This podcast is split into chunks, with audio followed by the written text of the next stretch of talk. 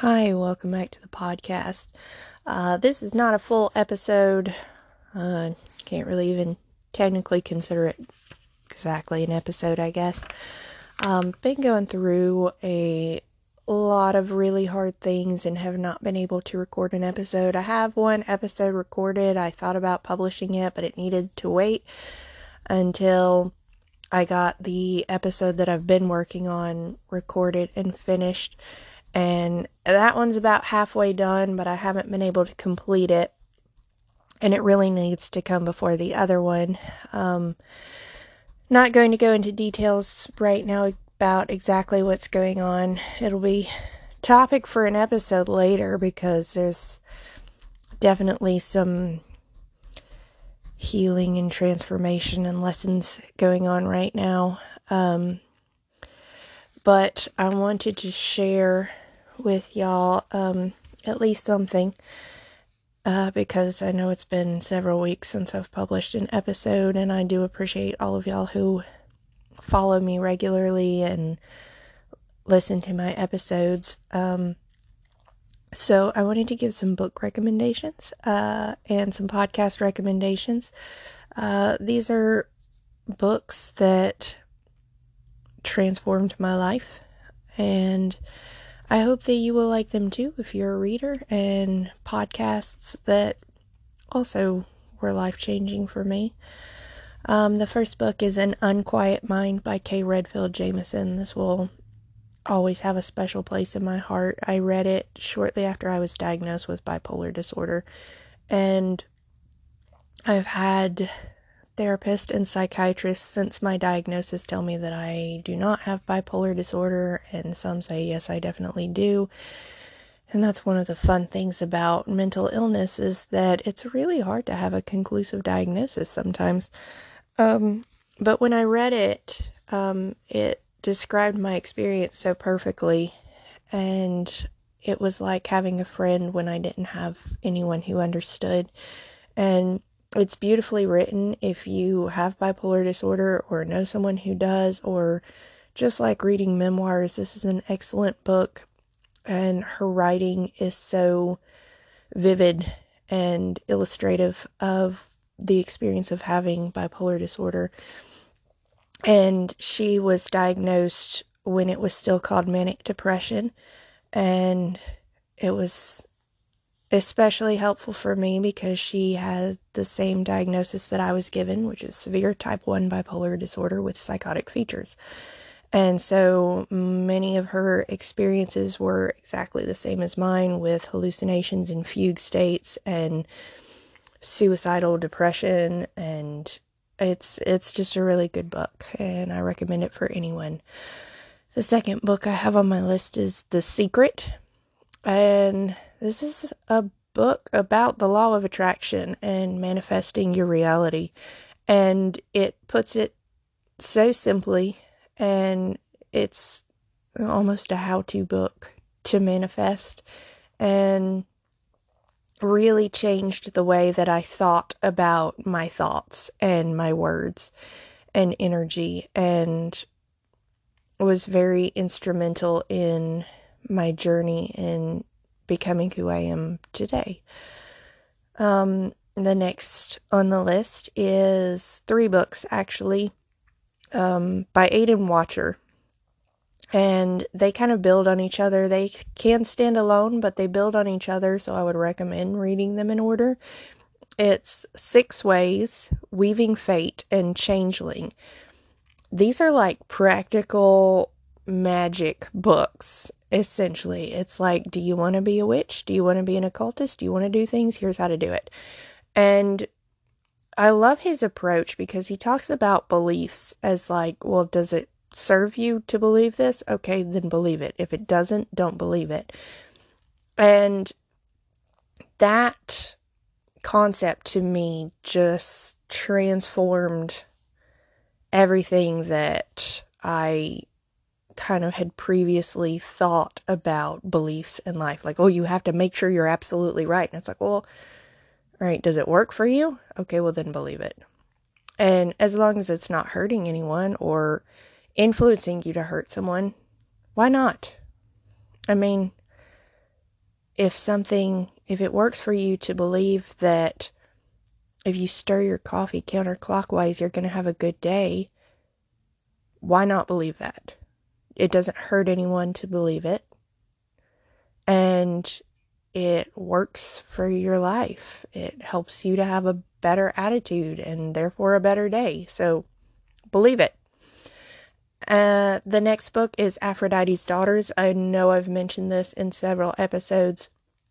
This is a book of stories about women, and it uh, specifically women's sexuality, and not in the way that you're thinking women's sexuality. Uh, of course, it does delve into that some, but it talks about stories of childbirth, uh, stories of being a nun, stories of breastfeeding and marriage and love and sexuality and becoming lesbian or bisexual or it is the stories of women that people would prefer to be in the shadows. And it was very transformative for me particularly reading the chapter um, that discusses the myth of inanna um, just to accept myself as a human person,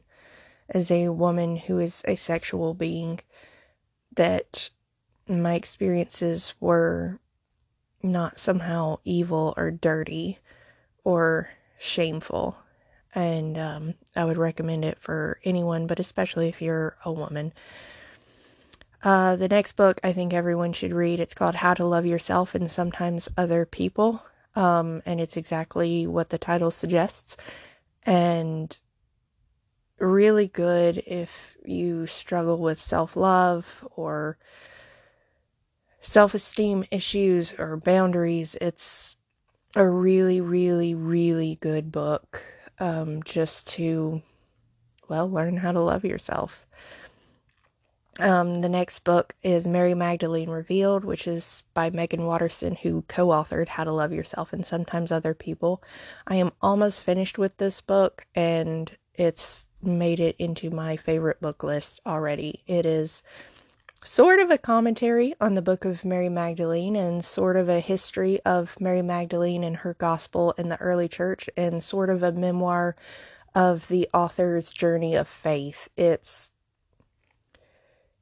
if you grew up Christian or grew up around Christians, it will absolutely blow your mind and completely transform your view of Christianity and Christ in the early church. Um, strongly recommend reading this one. It's just absolutely one of the best books that I've ever read.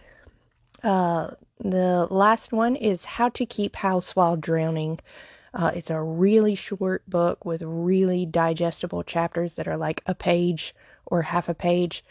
Um, it, it was written by a therapist who is neurodivergent, and it's about how to transform the way that you think about chores, housework, things like that. She calls them um, care tasks, things like doing the dishes and laundry and stuff like that um, and how to make it work for you with executive dysfunction. I want to give some honorable mentions that may not resonate with everyone. I read these books while I was still going to church and had a much different perspective on life. They helped change and transform my perspective, but I don't think that I would enjoy them if I read them again now the way that I did when I read them while I was still in church. And it's Boundaries by Dr. Henry Cloud. Um, very good book for teaching you how to set boundaries with other people, but it does have extremely religious Christian overtones. Um, I don't even want to say overtones. It's um, very Christian forward. Uh, he uses a lot of Bible verses to talk about why it's important to set boundaries. Um, but it did help me to set boundaries with my extremely fundamentalist religious parents. Um, so it was a transformative book for me, but I don't think that I would enjoy it now the way that I did when I read it the first time. And the other is um, Rachel Hollis's book, uh, Girl Wash Your Face and Girl Stop Apologizing. Um, in Girl Wash Your Face, she talks about um, spending like five or 10 minutes a day, like set a timer and spend five or 10 minutes a day and think about the thing that is your intrusive thought, your flashback, your traumatic event, whatever. Her therapist recommended that to her. I read that while I was just a few months out uh, from being raped, and it completely transformed my healing. Um, to me, she has a lot of toxic positivity kind of mindset, but, and this is probably going to sound really weird, when I read a lot of toxic positivity stuff or follow those accounts or listen to those podcasts or whatever, uh, they change my attitude. I don't think it's good advice for people necessarily, but being around people who are just like nauseatingly positive when I'm trying to be more positive, when I'm trying to focus on a goal or whatever, it helps me to be more positive. And so reading her book, even though I don't think that is necessarily great advice for people, it was really helpful for me to put myself in a mentality of I can do it. And onto the podcasts. Uh, Rewilding for Women is a great podcast. She also has a YouTube channel. She also has a Facebook group and page and Instagram where she posts a lot of her content as well. Uh, this, I have a friend who describes witchcraft and occultism as spicy psychology. And I think it is never more evident than it is in the Rewilding for Women content because all of her content is basically like, okay, well, deal deal with your shit, work on your problems, uh, face your trauma, face your unconscious patterns and everything, but use astrology and these deity archetypes and the phases of the moon and the different energies that are going on in the world and the cycles of nature to help you do it. Which, I mean, honestly, that's that's what witchcraft is. Everybody thinks it's satanic and all these things with potions and everything. It's all about just embracing the cycles of nature and the shifts in energy and using it to transform yourself. And Rewilding for Women does a really, really, really good job of talking about that and making it workable and practical. Um, House of Herbie, I've mentioned, I think, in like the last three episodes or something.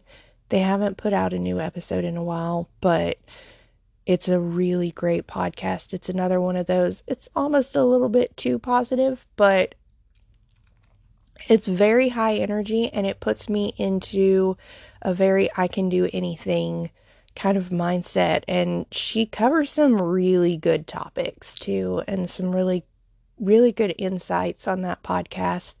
And to me, it's just very encouraging and positive and uplifting. And I'm in a much better mood when I listen to it.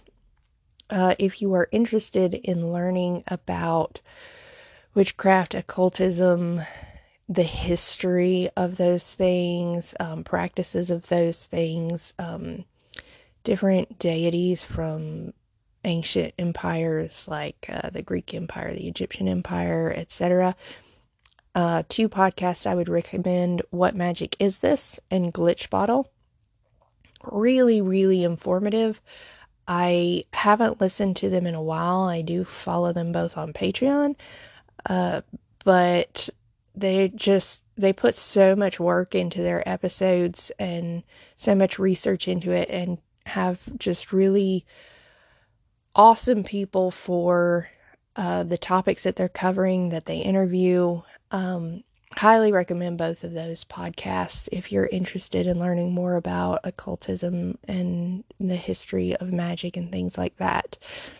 And my last podcast recommendation is Sawbones. It has nothing to do with any of that, but it is a podcast about medical history and it's also hilarious. It's done by a medical doctor and her husband who has nothing to do with medicine.